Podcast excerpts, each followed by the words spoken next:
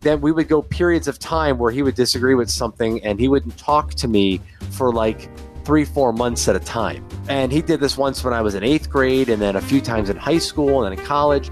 And it just got to a point where, as a, as a kid, you know, when you're 16 to 23, you're still a kid, right? Where I started being like, you know, this isn't normal. Even over, over something as trivial as, well, I went on a trip. Mom said I could go on it.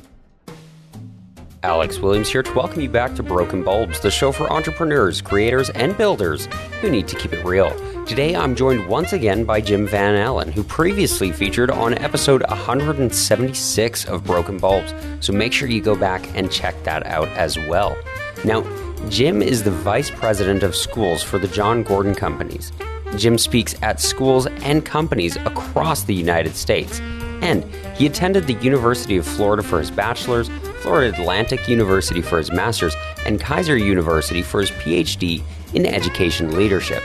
But he also had to learn to be a good father without having a great example. That's coming up after the break.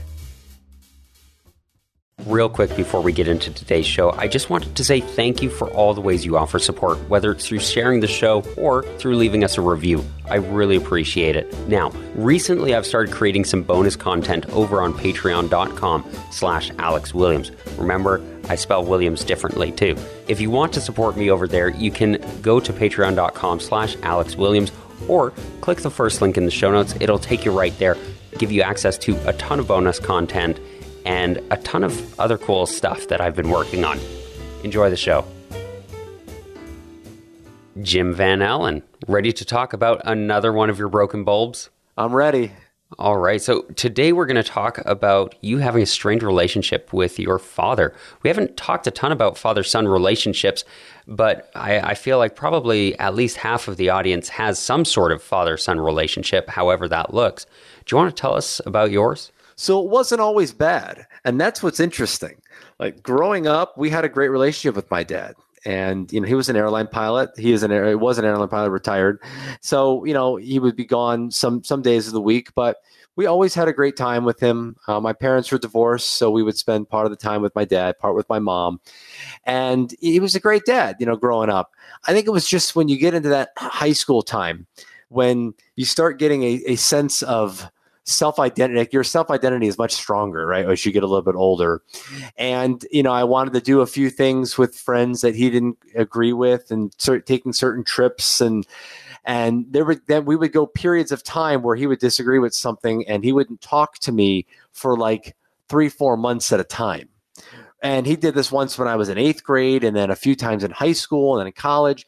And it just got to a point where as a, as a kid you know when you're 16 to 23 you're still a kid right where i started being like you know this isn't normal and this you know how can somebody like calls you know calls you you know they call themselves their dad do this to a son and not even over over something as trivial as well, I went on a trip. Mom said I could go on it, or this, such and such happened, you know, and, and I didn't.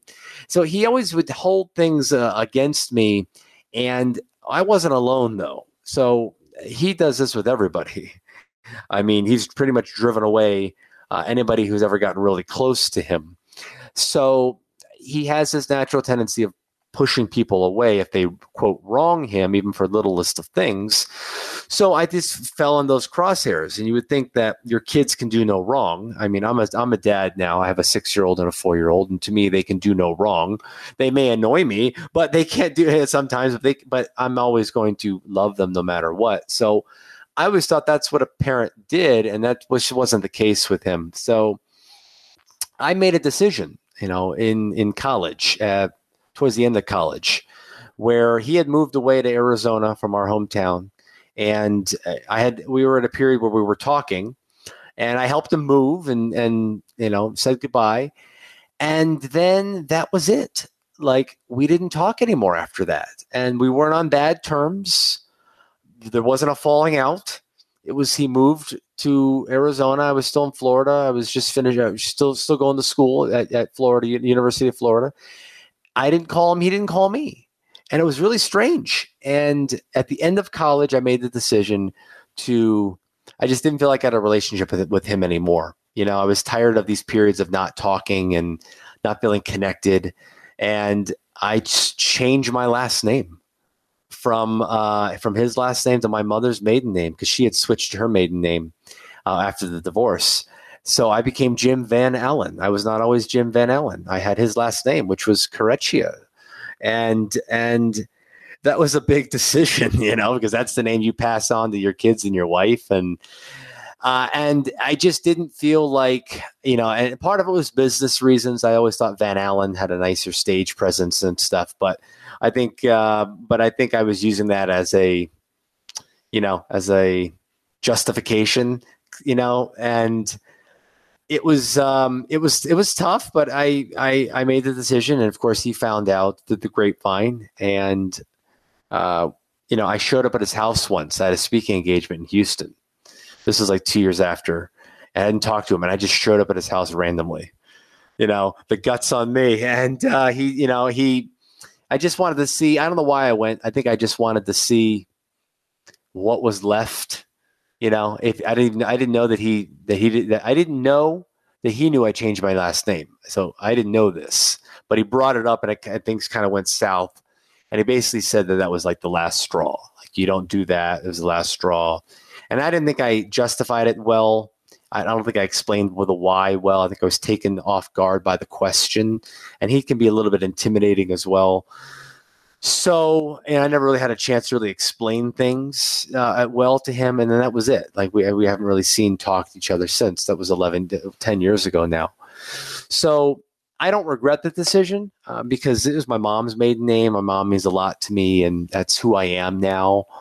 Um, and my grandmother didn't hold it against me. She knows, you know, what kind of person he can be too sometimes. But that that that estranged relationship with my dad has made me now appreciate being a father more and being a good father to my kids because I know I have tendencies that he has.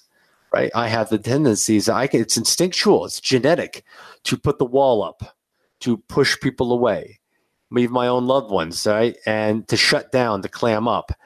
And I now can recognize when I'm doing that, and so can my wife, and she'll push me on it and be like, "No, we're talking about this," or like she's good about it because she knows, you know, the the monster that's within, right?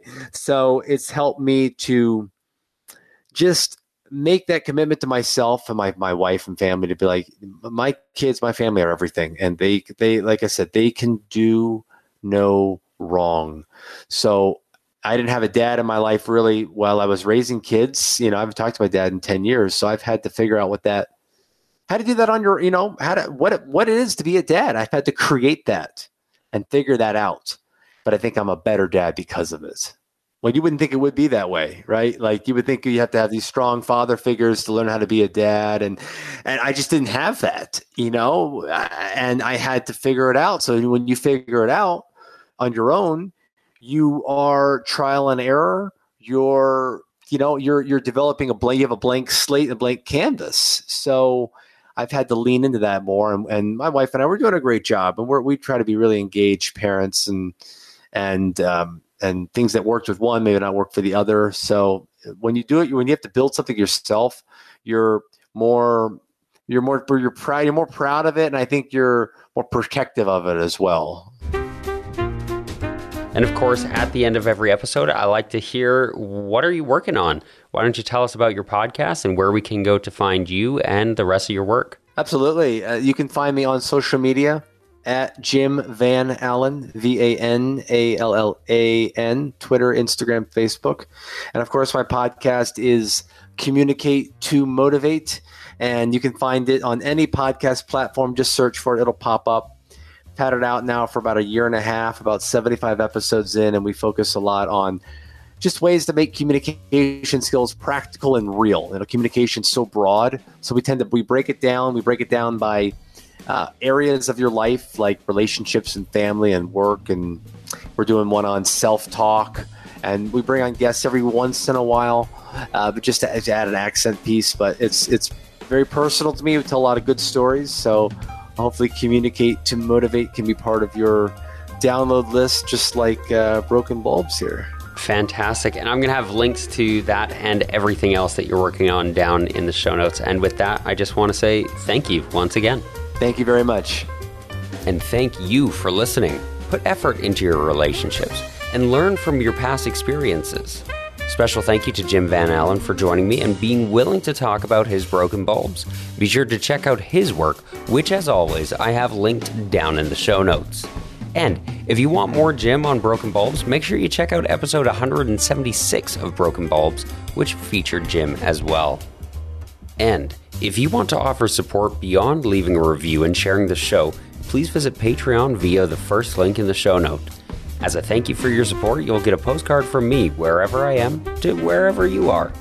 Broken Bulbs is produced by Mecco Radio, and we are, of course, a proud member of the Create Vine.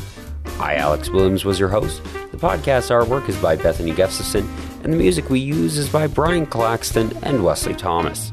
Oh, and thanks again for listening.